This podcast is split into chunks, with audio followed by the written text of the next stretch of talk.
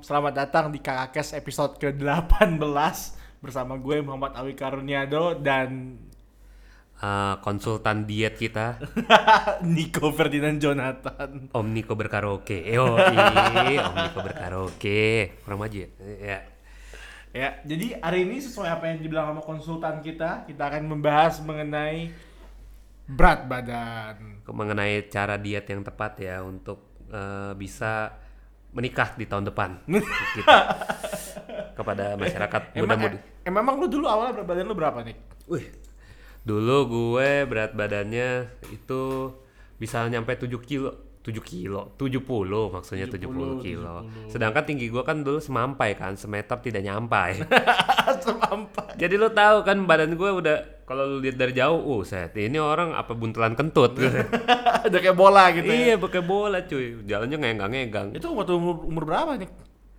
Ada kali gue SD sampai SMP gue inget. SD sampai SMP 70 kilo men. Gue dibully men, parah itu. Gue dikatain si gendut, dikatain si bantet, si bogel, udah pendek, gendut, hitam, jalan lagi, hidup lagi. Yoi. Terus aja sekalian anjir apa. Jadi emang parah dulu, bahkan gue ini ya maksudnya kayak gue nggak merendahkan orang yang berat badan lebih, tetapi dulu gue merasakan gitu penderitaannya menjadi orang yang mempunyai berat badan yang cukup lebih gitu. Kayak misalkan kayak terutama ya kalau lagi ngedeketin cewek gitu kan, PD-nya berkurang gitu. Man cuy, kayak dulu SMP kan pertama kalinya gue, ya namanya juga SMP kan udah mulai tuh masa-masa lu suka sama cewek, pubertas lah ya dinamakannya. Nah di situ gue suka sama cewek, tapi ceweknya ilfil anjir ke gue, kayak ngeludahin gitu cuy. Parah men, sakit hati. Iya, gue dikatain ampas, dikatain. Pernah gue satu cerita, kayak gue kan ada main kayak Truth or Dare kali ya kalau dulu, sekarang namanya dulu kan Juber kan, jujur berani. Jadi dulu gue kalau main Juber gue harus nembak cewek, terus ceweknya nerima, cuma sampai itu kan di depan kelas. Pas dia masuk kelas itu ceweknya langsung mutusin gue anjir. Jadi pacaran tersingkat itu anjir. Gue harus tembak dia ya, pokoknya sampai dia terima. Ya udah dia terima, terus habis itu sampai dalam kelas dia putusin anjir, pacaran 1 detik anjir. Itu terampas. Apa posisi gue kan waktu itu beratnya kan masih parah tuh, gila 70 kilo berat tinggi gue ya paling 150 ya, umur segituan 155 156. Overweight sih, itu overweight. Itu jujur sih kayak kalau lu lihat juga parah deh. Emang pantas itu untuk orang-orang pada suka doyan bully gitu. Iya. Yeah. Gua, sedangkan berat badan lu sendiri sekarang udah berapa nih? Udah langsing nih, udah langsing. Enggak langsing sih, cuman kayak udah semakin umur juga semakin enggak bohong lah ya. Enggak bisa dibohongin kalau misalkan berat gue nih meningkat lagi. Tadinya kan SMA tuh gue jadi mengalami proses dietnya gue itu semasa SMA cuy. SMA lu diet ya? Karena gue mengetahui ternyata kalau orang gendut itu gak keren menurut gue sih. Tapi ada juga kan kalau sekarang juga gendut itu keren, yang penting duitnya ada gitu kan. Kantongnya juga berisi, gak cuma perut doang yang berisi anjir kalau sekarang. Tapi kalau dulu gue menganggap orang gendut gak keren, jadi gue parah cuy, gue dietnya sebenarnya salah ya. Dulu gue kan sakit tuh, sakit kayak tipes gitu ya. Terus habis itu gue, nah itu berat badan gue turun hampir 4 kilo lah ya, 4 kilo. Berarti 64, 65, 66. Terus habis itu gue dietin lagi, habis dari tipes itu, sakit itu udah turun 4 kilo kan. Gue dietin lagi, gue sampai berat badan gue tuh dulu 53 gue berat. Dari 70 ke 53 tuh, hampir 20 kilo bayangin gue. Apa turun berat badan, tapi caranya nggak sehat. Gue makan itu cuman 3 sendok, kayak 3 suap doang, 1, 2, 3 udah selesai di pagi hari, di siang hari, di malam hari, kayak itu semua. Tapi makannya 3 hari tetap, 3 kali sehari, tapi makannya cuman 3 sendok, 3 suap maksudnya, 1, 2, 3 udah kenyang nggak kenyang pokoknya udah. Habis itu banyak minum air, udah berhasil sih. Terus habis itu paginya juga gue kan juga lari pagi gitu. Berat gue jadi 53, tapi ya kalau pas gue lihat-lihat setelah gue mengetahui sekarang, kalau dulu tuh gue ternyata terkena mungkin ya anoreksia kali ya udah masuknya, karena dulu badan gue kurus banget jadinya cuy. Ini makanya kan masih banyak nih kayak daging apa tulang-tulang yang masih kelihatan gitu-gitu. Dulu tulang ini gue sampai kelihatan cuy, belakang gue kekurusan ternyata gue cuy. dari overweight jadi underweight. Iya. Mungkin orang bilangnya anoreksia, cuman kalau menurut gue ya enggak sampai separah yang kan ada juga kan ya kalau orang anoreksia kan juga sampai diselang hidungnya. Kalau gue sih nyantai ya, cuman kayak jadi gampang capek gitu, gampang pusing. Iyalah gitu. Kalorinya kurang soalnya. Iya, yeah. Itu sih kalau menurut gue kayak terus apa tekanan darah gue juga rendah gitu kan. Iya. Kayak gitu karena kurang asupan. Terus gitu. Jadi tuh waktu SMA berarti udah kurus cungkring banget berarti ya? Parah cuy. Kutilang dong. Iya. Kurus tinggi langsing ya. Bisa pas gitu nyet. Iya. Kurus terus itu gua bertahannya itu sekitar berapa ya? 2 sampai 3 tahun lah ya. Pas masuk kuliah gua akhirnya memutuskan untuk ya udah gedein makan biasa aja, normal aja. Ya tapi ditambah sama olahraga sih, itu sih yang bisa menjaga berat badan supaya nggak terlalu bengkak lagi lah gitu. Setidaknya karena gue dulu selalu berpikiran gue takut gendut. Kalau sekarang gue ya udah kalau mau gendut mau apa yang penting ya lu sehat aja lah, lu bisa jaga atur pola makan. Lu tau nggak sih pemirsa yang budiman nih, pendengar kenapa gue cerita ini, cerita masalah diet gue.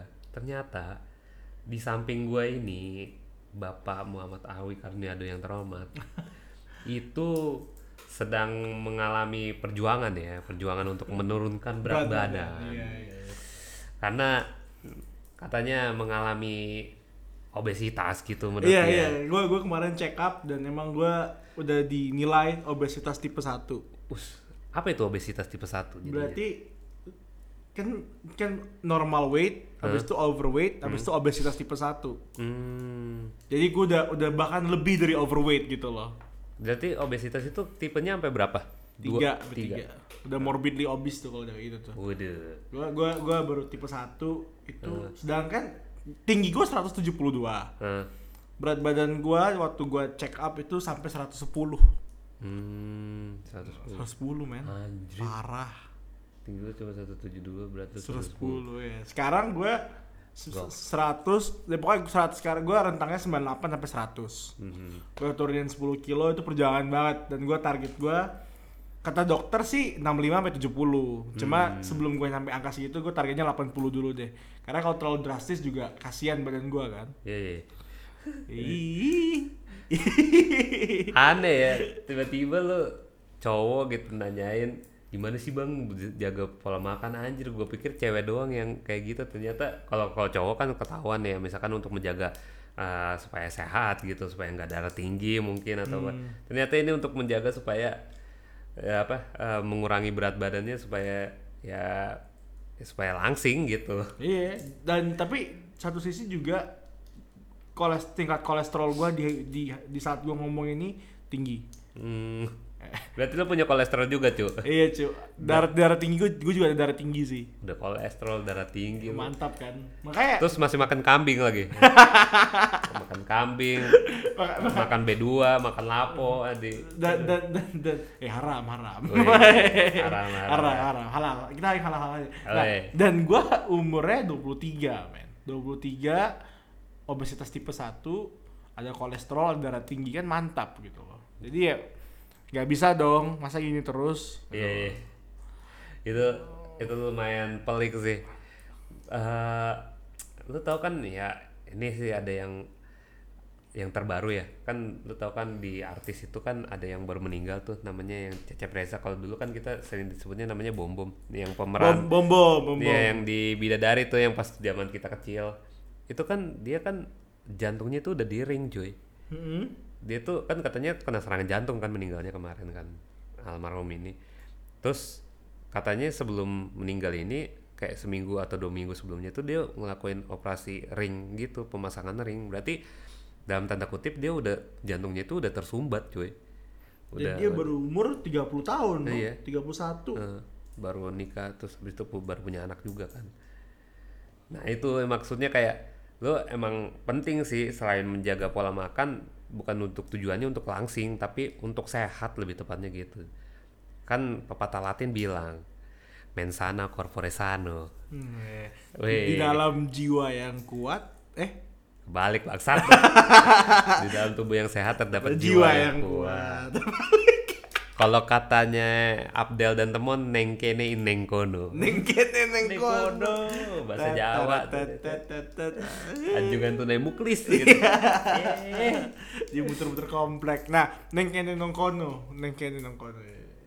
Jadi emang penting sih menjaga pola makan lah ya, terutama gitu. Iya. Yeah. Tapi lu juga tujuannya buat apa gitu. Kalau misalkan untuk langsing, ya lu gak usah makan mendingan gitu. Langsung aja hajar gitu loh. Kalau untuk sehat ya lu menjaga supaya lu sehat gitu. Makan yang bener. Tahu maksudnya asupannya lu makan apa aja. Kayak misalkan masa tiap hari lu mau makan kikil rendang kayak gitu. Wow, mantap. Kikil rendang, nasi aduknya pakai tangan di rumah makan Padang. Pakai kerupuk kulit kan dicampur tuh. Itu enak banget. Enak banget, Bos. Kuahnya, kuah karinya dicampurin. Terus tambah perkedel dihancur-hancurin kan, mantap. Nah, iya. Sampai jeplak-jeplak gitu. Jadi, kalau menurut lu sendiri gimana nih, Bapak Edo, kalau misalkan kalau udah lu target lu udah terpenuhi gitu. Misalkan udah dalam bulan depan lu harus berapa berat badan. Ternyata lu melebihi gitu, misalkan udah ini target tapi lu melebihi targetnya, dalam arti lu kayak turunnya jauh banget, turun berat badannya, lu bakal naikin lagi atau terus turunin atau gimana? Kalau misalnya ini misalnya di bulan Desember target gua 92 kilo, turunin 7 kilo berarti kan dari sekarang. Ternyata gua 90 kilo, berarti di bulan Januari gua kurangi targetnya. Jadi biar pas nutupin gitu loh. Berarti tetap ya kayak tiap bulan itu ada penurunan. Harus ada penurunan ya. Tapi penurunannya kalau misalkan ininya melebihi jadi dikurangi yang depannya. Karena gue takut juga kalau misalnya tiba-tiba terlalu drastis kurus, ya enggak lah, kasian tubuh kan. Abang kan udah tahu ngalamin nih 3 sendok sehari sekali makan lemes cuy, jadi tidak ada gairah sama sekali. Termasuk kalau misalkan deketin cewek juga jadi males aja gitu, kayak anjing udah pusing gitu kan, badan lemes, baunya ngantuk gitu kan, terus ngeliat cewek cakep ya udah jadi jatuhnya biasa aja. Nah gue takutnya juga itu juga mempengaruhi gairah seksualitas lu cuy kalau misalkan kayak gitu. Apakah itu gue ada korelasinya gue nggak tahu ya, cuman kayak kalau gue dari pengalaman gue pribadi ya kayak jelas mempengaruhi gitu. Karena gue melihat kalau dulu gue di masa-masa yang gini demen gue deketin cewek, tapi kalau sekarang ya mungkin waktu di masa-masa yang gue lagi diet parah itu, diet ekstrim kali ya, udah termasuk ekstrim kali gue itu, benar-benar kayak udah hidup kayak hidup segan mati tak mau jadinya. Gitu. Tapi ya emang benar sih, gue pernah waktu gue benar-benar turunin berat badan tuh di tengah-tengah tahun, gue coba sehari kalori gue nggak sampai 1.200 kan, gue ngitung di MyFitnessPal kan.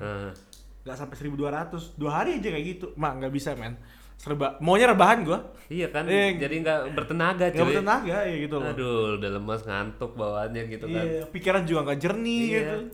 Makanya gua sekarang maksain gak lebih dari 1.500 atau 1.500 tapi gak kurang dari 1.200 gitu loh.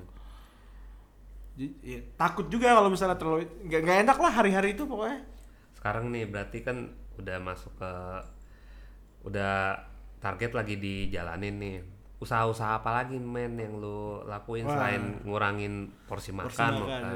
Gue olahraga gue jarang, tapi kalau misalnya keseharian tuh ada gerakan dikit yang gue lakuin. Contohnya kayak ngeplank.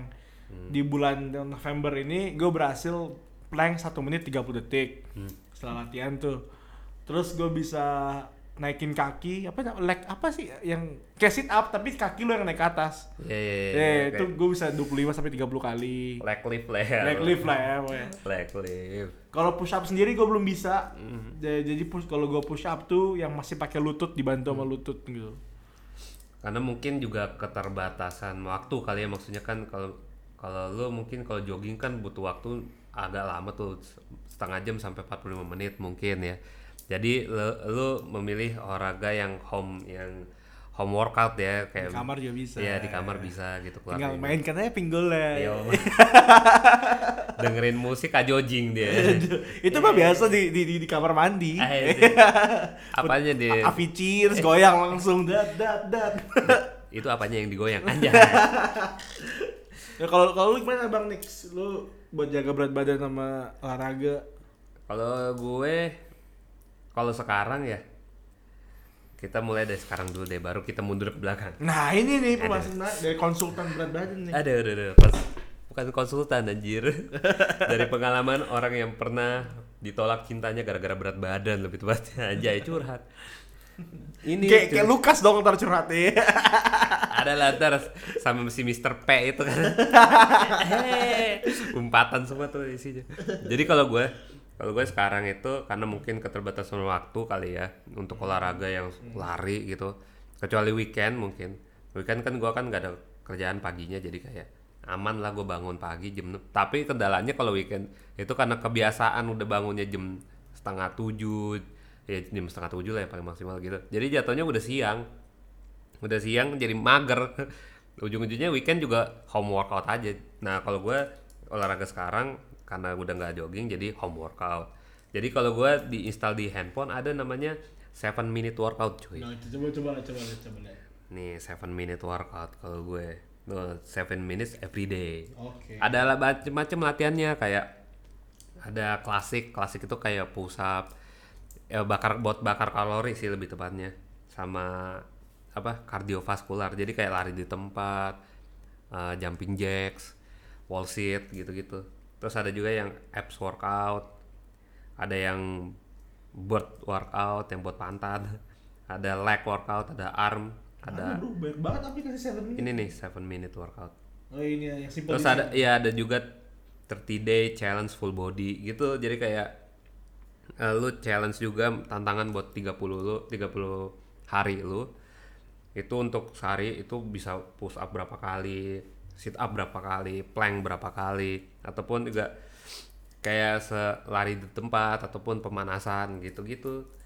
Jadi kayak keluar keringet sih tetap, cuman kalau keluar kalorinya juga keluar, cuman kalau di kamar kan kurang resep ya, maksudnya kayak kurang ini dibandingkan lu lari kayak dari kompleks ini ke kompleks sono 4 kilo gitu lari. Kalau gua kan dulu kan lari ngiterin satu Alam Sutra, Bro. Dulu waktu jadi kan gua mundur nih.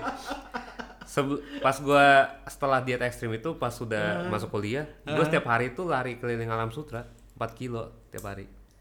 4 kilometer. Lari itu dalam waktu 20 menit lah. Bener-bener bukannya jogging ya, lari sprint lebih tepatnya anjir. Karena kan dulu kan juga kan gue punya bengek kan, punya asma sebelum gue lakukan hal-hal yang dark edge itu kan, yang disebut dengan dark edge. Cuman gue waktu itu kan gue latih pernapasan gue ya, gue lari gitu sprint sampai berapa lama supaya gue juga melatih selain jantung, paru-paru, pernapasan, sama ya buang kalori supaya nggak gendut gitu. Kalau gue sih seperti itu, Bapak Awi. Kalau makan sendiri lu gimana? Kalau makan gue jujur aja nggak ada pantangan ya, kecuali kalau yang berkaitan dengan penyakit hidung gue kayak sinus ataupun juga penyakit lainnya seperti yang di bokong ini. Gitu. Itu gue bukan pantangan sih, gue emang nggak makan pedas, nggak makan yang terlalu banyak minyak lah ya, lebih tepatnya gorengan-gorengan gitu. Jadi udah, cuman pantangan gue itu doang ya. Kalau misalkan makan yang daging makan padang nih, kikil gitu segala macam, kikilnya aja tapi kuahnya enggak, kan kuahnya kan itu kan gila banget ya minyaknya ya. Mantap ya. Tapi itu yang paling mantap, Bro. Taruhin nasi remek-remek. Iya, makanya kalau sekarang gue makannya paling ya dagingnya juga sebenarnya ya sama aja kan, tapi ya mengurangi lah dibandingkan lu tambah dagingnya. Daging tambah kuahnya terus campur ini kan gila ya, berarti ibarat kayak lemak jenuh lu makin banyak tuh di dalam tubuh kan. Gue gitu, bukan mengurangi sih, udah terbiasa lah kayak gitu. Sama gue makan nasinya nasi merah sekarang kalau di rumah ya, kalau di rumah. Kalau di kalau di ya di luar ya biasa aja makan nasinya, nggak gue eret-eret lah. Aman aja bro, yang ada aja jadinya. Gitu. Gila. Kenapa gila cuy? Lu harus kayak gitulah bro. Iya. Bukan lu harus ngikutin kayak gue dietnya yang ekstrim, enggak, cuman kayak harus ada ininya, polanya gitu lah. Iya. Skalanya kayak misalkan hari ini kayak gimana. Lu BTW lu udah lu atur kan, maksudnya kayak hari ini berapa kalori yang lu makan, maksudnya gitu, yang masuk terus habis itu yang lu buang berapa di olahraga gitu. Kalau gue tuh ngitungnya kalori yang masuk aja sebenarnya, karena itu yang lebih mudah ke-track ketimbang olahraga, karena kan gue nggak terlalu sering olahraga kan, cari yang home workout. Nah kalau gue nge-track kalori itu metodenya paling ada MyFitnessPal kan, atau MyFitnessPal. Gue hitung misalnya gue makan apa, dicatat 120 kalori, habis itu gue total di hari itu gue tambah 10% misalnya error perhitungan kan, gitu doang. Pokoknya nggak boleh lebih dari 1.500, cuma rata-rata gue di bulan November ini 1.800. Aduh, hilaf ya. Hilaf. Ada kayak kadang-kadang gue makan banyak banget di hari itu, naik. Misalnya contohnya kayak kemarin makan di Hanamasa, all you can eat kan bang? Iya. Siap-siap mengerti kok. Itu kan bukan sampai dagingnya yang dimakan, sampai piringnya juga dimakan. Debus dong, limbat dong jadi. Itu parah banget men, goreng bakar gitu, parah banget. Bukan daging dibakar. Jadi selain kalori yang lu jaga, terus habis itu lu juga melakukan olahraga sebagai pembuangan kalori, dan juga lu mungkin juga atur gitu asupan yang masuk ke dalam tubuh lu. Lu menganggap ada nggak sih satu yang penting lagi selain hal-hal yang dimaksud tadi itu, ada yang penting juga gitu yang lu terlewatkan? Kayak kalau gue sih waktu makannya sih yang berantakan. Karena kayak hari ini aja nih rekaman ini, gue makan itu jam 4 sore. Aku makan ayam, tahu tempe satu sama nasi, abis itu jam 9 baru makan mie lagi sama Bang Niko. Jadi selama jam 12 malam sampai jam 4 sore yang gue minum, yang gue konsumsi itu cuma 2, air putih dan latte. Aduh. Nah itu tuh parah banget. Kan ada orang bilang kopi itu kan nurunin berat badan ya. Tapi kalau ente kopinya pakai gula sama aja bikin diabetes, berat badan naik. Iya. Kalau mau kopi bener-bener yang lu press dari bijinya, espresso toh udah. Kalau enggak manual brewing, udah kopi pahit jatuhnya. Yang kopi yang enggak ada gulanya sama sekali, kan yang jahat itu kan sebenarnya kan gulanya, cuy. Bukannya kopinya. Jadi kayak kopi itu emang bener bikin turunin berat badan. Selain bikin turunin kan bikin cepet lapar kan, asam lambung cepet naik kan. Iya, naik. Nah itu yang lu yang harus lu atur gitu, jangan sampai diet lu itu juga menimbulkan penyakit-penyakit lain kayak asam lambung lu naik gitu-gitu sih.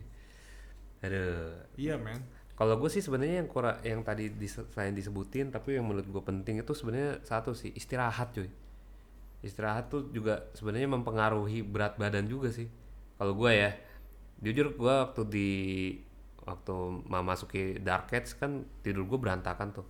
Kayak sekarang juga berantakan sih tidur gue, bisa 2:30, bisa jam 4, bisa jam 1 juga udah tidur.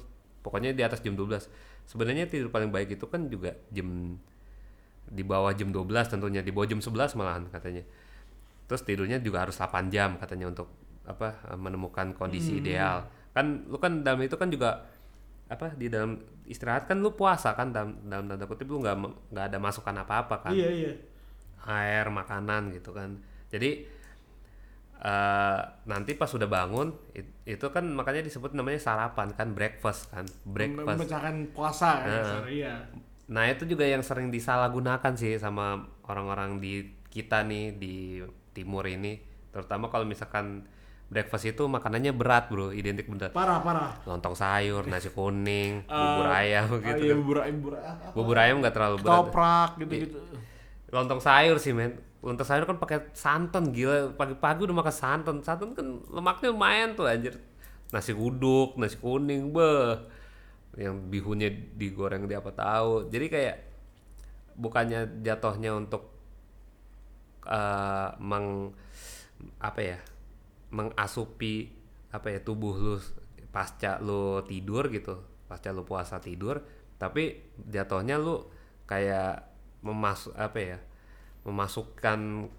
ke makanan gitu ke dalam tubuh lu, tapi lu nggak diatur gitu. Jadi jatuhnya ntar ujung-ujungnya berat badan lu bahkan karena tubuh lu kaget ya, tubuh lu ntar bakal kayak dua kali bekerja lebih ini, dan menurut gue kalorinya juga yang masuk lah akan lebih banyak gitu, dan menurut gue berat lu akan dua kali lebih banyak gitu. Karena ya lu tadi salah kaprah persepsi orang tentang sarapan sih. Kalau gue sih makanya kalau sarapan tuh udah susu tok sama roti udah selesai. Bukannya so Inggris ya, bukannya so Eropa gitu atau so bule ya, cuman emang itu yang kalorinya yang pas itu udah segitu, susu sama ini.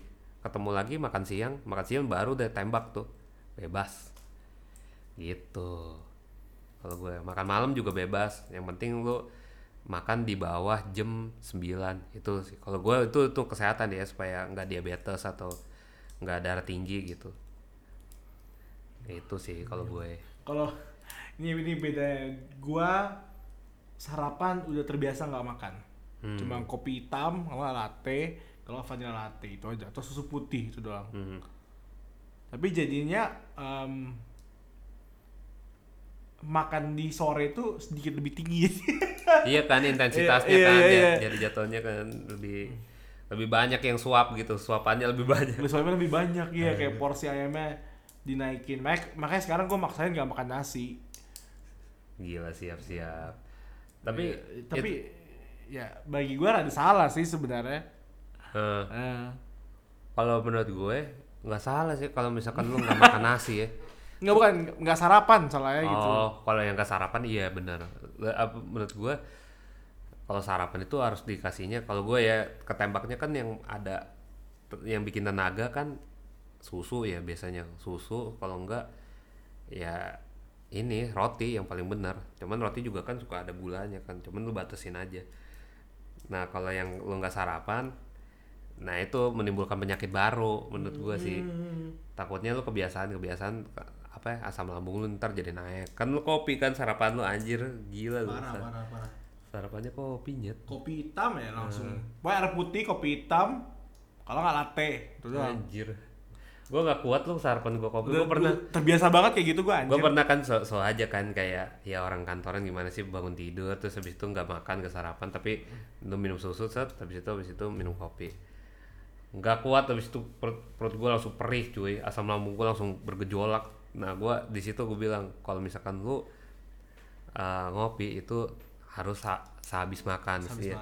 Sejam sehabis makan lah, jangan ini juga sehabis makan ini, atau nggak jangan pure kopi gitu loh, kopi campur susu ya kan, latte.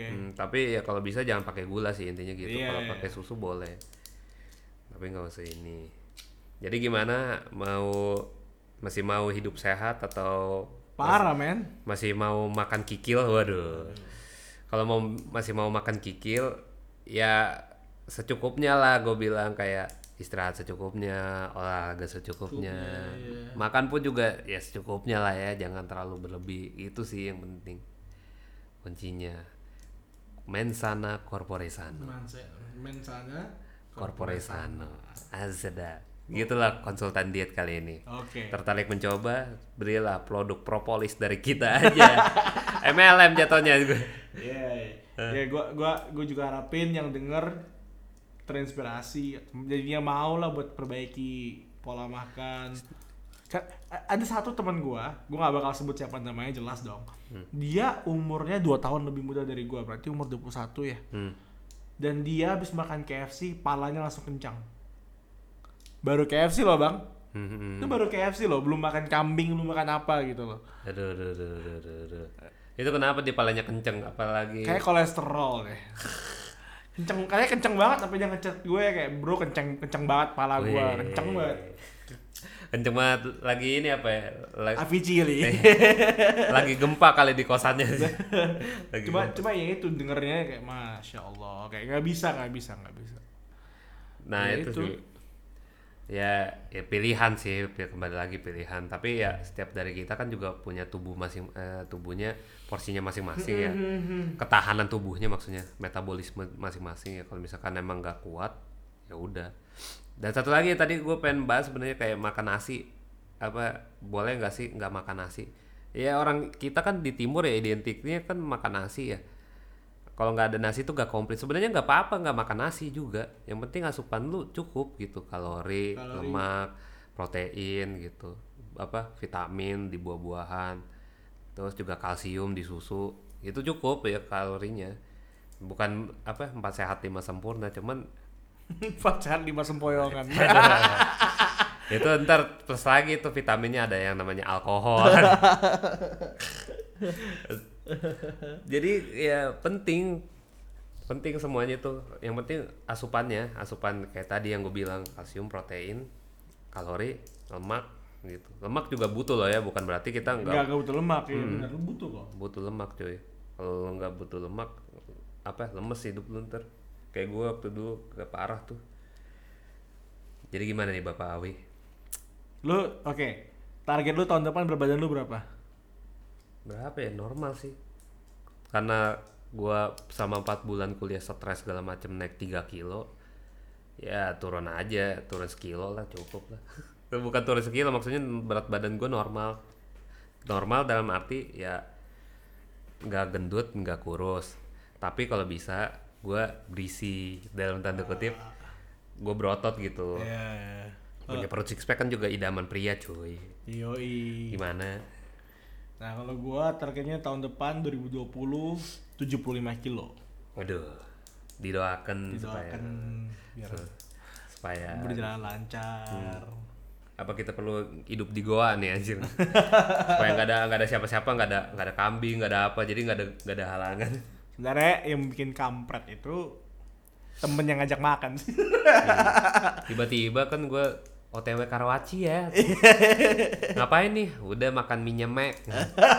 Mie nyemeknya mie Jogja anjir. Sampai 2 loh, nggak habis 1, 2 deh. Iya itu sebenarnya kalau gue harus lebih berani bilang tidak sama temen. Oh ini juga sih bang, yang pengen gue yang kurang dari sini. Lu tuh nggak bisa gendut sehari dan lu nggak bisa kurus sehari. Jadi lu emang butuh proses buat turunin berat badan gitu. Iya kan? Makanya. Buat bikin gendut aja butuh proses gitu kan ya. Ini nggak bisa instan kayak gitu men. Kalau gue malah kebalikannya, gendut itu gampang tapi kurus itu kan beda tubuh kan ya, beda metabolisme tubuh ya. Kalau gue ada mesomorph, ectomorph, endomorph gitu kan ya. Kalau gue lebih gampang gendut dibandingkan kurus, makanya gue kurus itu bisa waktu seminggu 2 minggu gitu untuk turun sekilo ya. Kalau dulu gue kalau gendut itu kayak sehari aja gue makan banyak nih kayak gini bisa naik sekilo gitu, tapi besoknya ntar normal lagi naik setengah kilo gitu. Kalau untuk kurusnya justru makan waktu kayak 1 kilo aja turun 1 minggu gitu. Nah, kalau lo berarti sama. Kalau gua makan dikit gendut. Makan dikit langsung naik lah berat badannya kan gitu. Iya. Kayak gitu berarti ya. Makanya gua harus jaga berat banget ini, men. Harus, men. Parah. Sekarang kita usia juga kan udah masukin pala 2 ya. Kalau udah pala gua, iya benar. Pala 2 maksudnya. Kalau nanti udah pala 3 udah amit-amit gitu kan, udah ada satu ini apa sih namanya? Penyakit investasi penyakit yang masuk ke dalam tubuh kita udah enggak bisa keluar kan, amit-amit gitu. Kayak dulu apa ya, bokap gue umur 30 udah ada darah tinggi. Makanya gue juga ada potensi nih apa kan darah tinggi kan bisa turunan kan. Makanya gue juga dijaga banget gitu, selain makannya apa secukupnya gitu, jangan banyak-banyak. Bukan berarti nggak boleh makan ya, boleh makan tapi jangan banyak-banyak intinya gitu. Yes. Tahu batasan itu sih kalau dari gue. Itu doang sih buat podcast kali ini. Itu deh ya pepatah dari instruktur senam yoi. Vicky Burki, lu tau gak sih ada program dulu di Antv gitu kan jam 7 pagi. Aduh, kalau anak 90-an pasti tahu tuh. 90 hari Minggu jam 7 pagi. Dulu waktu gue sebelum Zumba iya. Vicky Burki Zumba.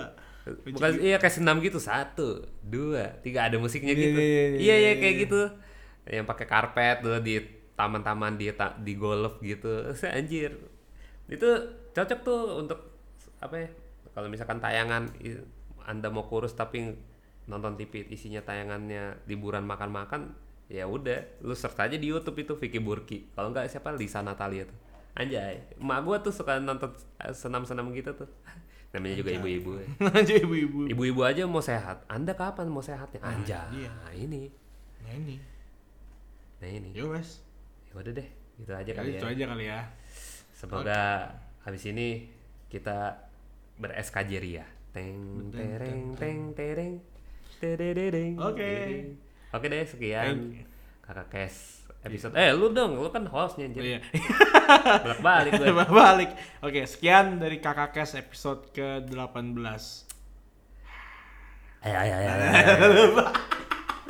Ayo. Oke.